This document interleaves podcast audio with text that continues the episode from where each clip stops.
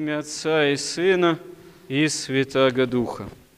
В Евангелии мы видим явление милующей, исцеляющей силы Божией, исходящей от Христа Спасителя. И одним из проявлений этого являются то множество исцелений, которые и описываются в Евангелии или просто упоминаются.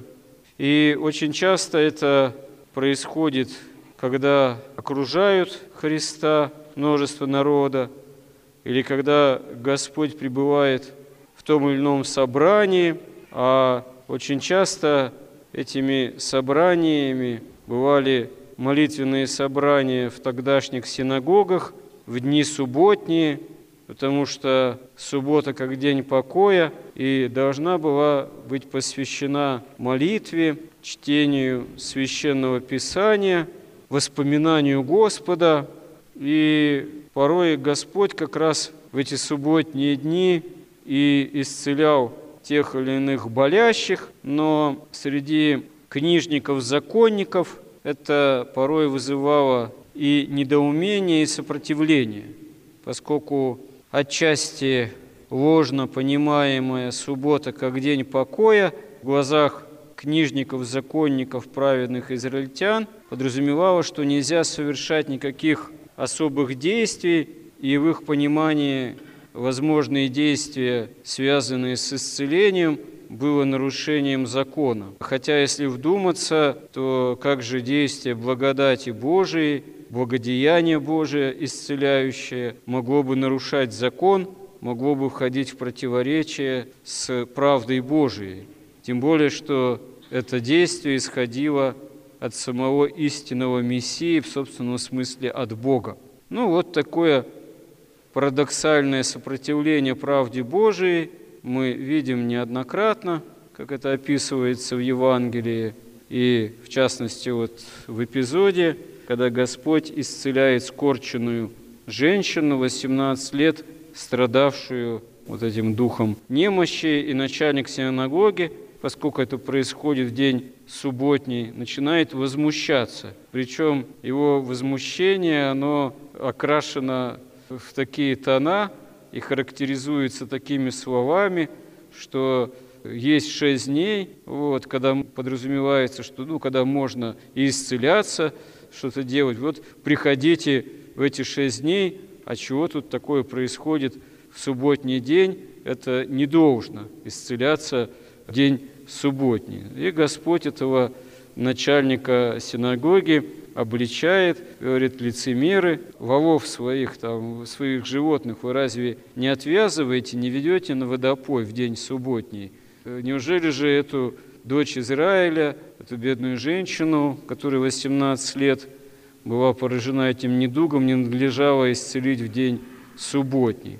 Ну, действительно, животным им все равно, суббота, не суббота, если вовремя не напоить, тем более целый день, животное и сдохнуть может, а это ни в чьи интересы и в интересы владельцев этих животных, хоть они были бы там правильные израильтяне, или фарисеи, или книжники, конечно же, не входит. Но здесь характерно не только такое ложное понимание формальное закона, а характерно вот это само отношение такой, можно сказать, формальной ритуалистики, что, дескать, приходите в другие дни исцеляться, вот, а в субботний день это неправильно, это не должно.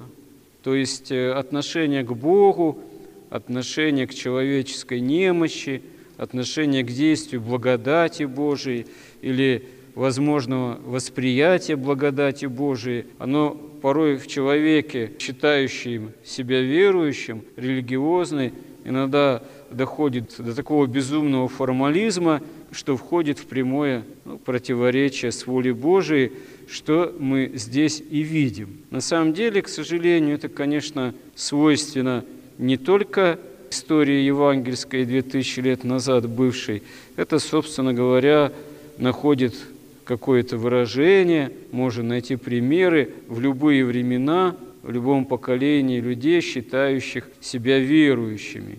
Собственно говоря, что-то подобное порой происходит и с христианской жизнью. Есть такая опасность все свести к какой-то формалистике, к такой мертвой букве, даже, можно сказать, и к некой такой сакрализации вот, всего, но э, которая начинает, увы, пониматься ложно. Вот, допустим, литургия – это общее дело, если буквально перевести это понятие как таковое. Но что такое вот это общее дело? Общее дело – это служение Господу. Общее дело – это такое собрание, в котором мы бы действительно осуществляли истинные заповеди евангельские именно о любви к Богу и другому человеку, чтобы мы действительно находили спасительное освящение, чтобы совершалась жертва хваления. Что такое жертва хваления? Почему именно такое выражение имеет место быть?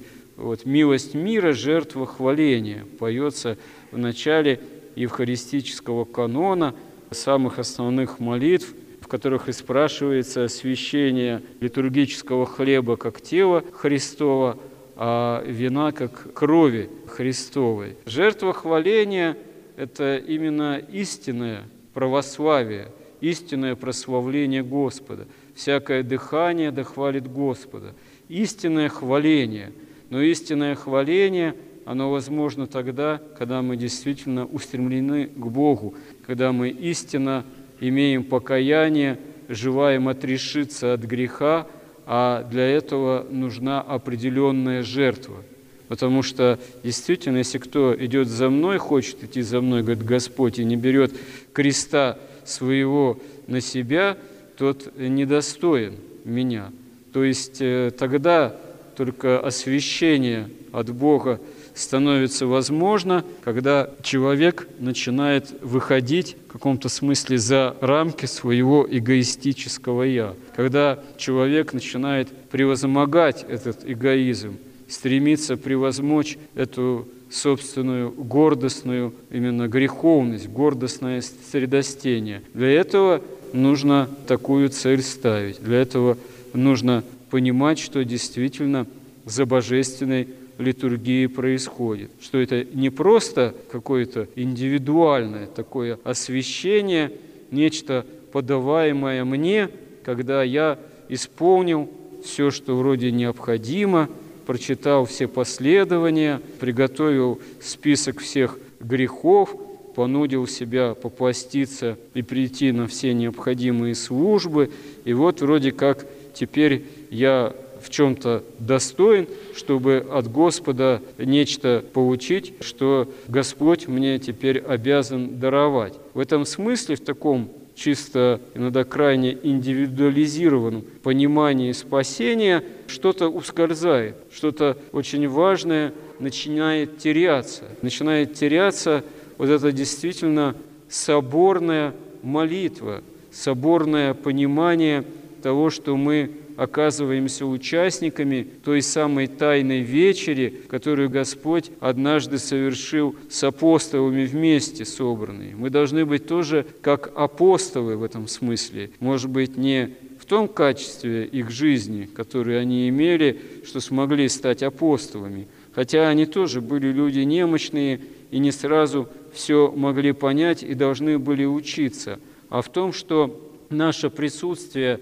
на Тайной вечере подразумевает желание истины, жажду истины, действительно жажду последования за Христом. И вот это вот порой понимание того, что на самом деле есть литургия и происходит на литургии, иногда начинает от современного человека как-то ускользать. Один священник с Украины заметил, что у них в храме обычно перед воскресной или праздничной литургией читается акафист, вот, и народ в этом принимает, ну, молебен с акафистом, живейшее участие. Вот он заметил, что выходишь еще во время акафиста исповедовать, а народ как-то с опаской подходит с неохотой, потому что ему хочется участвовать народу в акафисте, он акафист лучше понимает, как что-то такое сакральное, более понятное. А когда начинается следом литургия, люди идут легко исповедоваться, потому что то ли для них литургия совершенно стала настолько привычной, то ли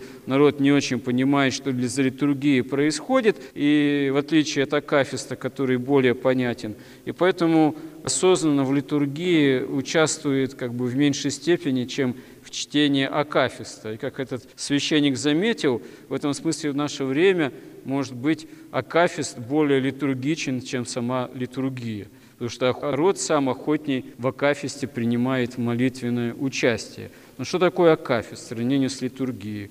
Это ни в какое сравнение на самом деле идти не может. Но возвыситься до такого более серьезного молитвенного участия именно как жертвы хваления в литургии оказывается современному человеку сложнее, чем умом, сердцем вникнуть в то или иное акафистное пение. Увы, к сожалению, порой с человеком, с нами что-то подобное может происходить из-за наших немощей, а самое главное – из-за отсутствия стремления именно к жертвенному осуществлению самой христианской жизни. А вот эта вот установка, можно сказать, на жертвенность и на понимание того, что самая главная литургия, самая главная освящающая, исцеляющая сила, но вот это вот наше участие в тайной вечере самого Спасителя подразумевать должно именно и жертвенную установку на осуществление вот именно христианской жизни.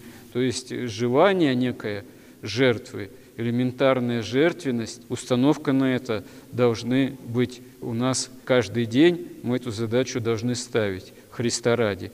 И если это будет, а никакая борьба с грехом и страстями без какой-то элементарной жертвенности невозможно. Вот. И вот если все-таки эта элементарная жертвенность христианская в нашей жизни будет, мы будем на это обращать внимание, мы будем этого желать. Мы в каком-то смысле будем действительно Христа ради этого жаждать. Тогда мы действительно будем жаждать спасения и спасения во Христе обретать. Помоги нам в этом, Господи. Аминь.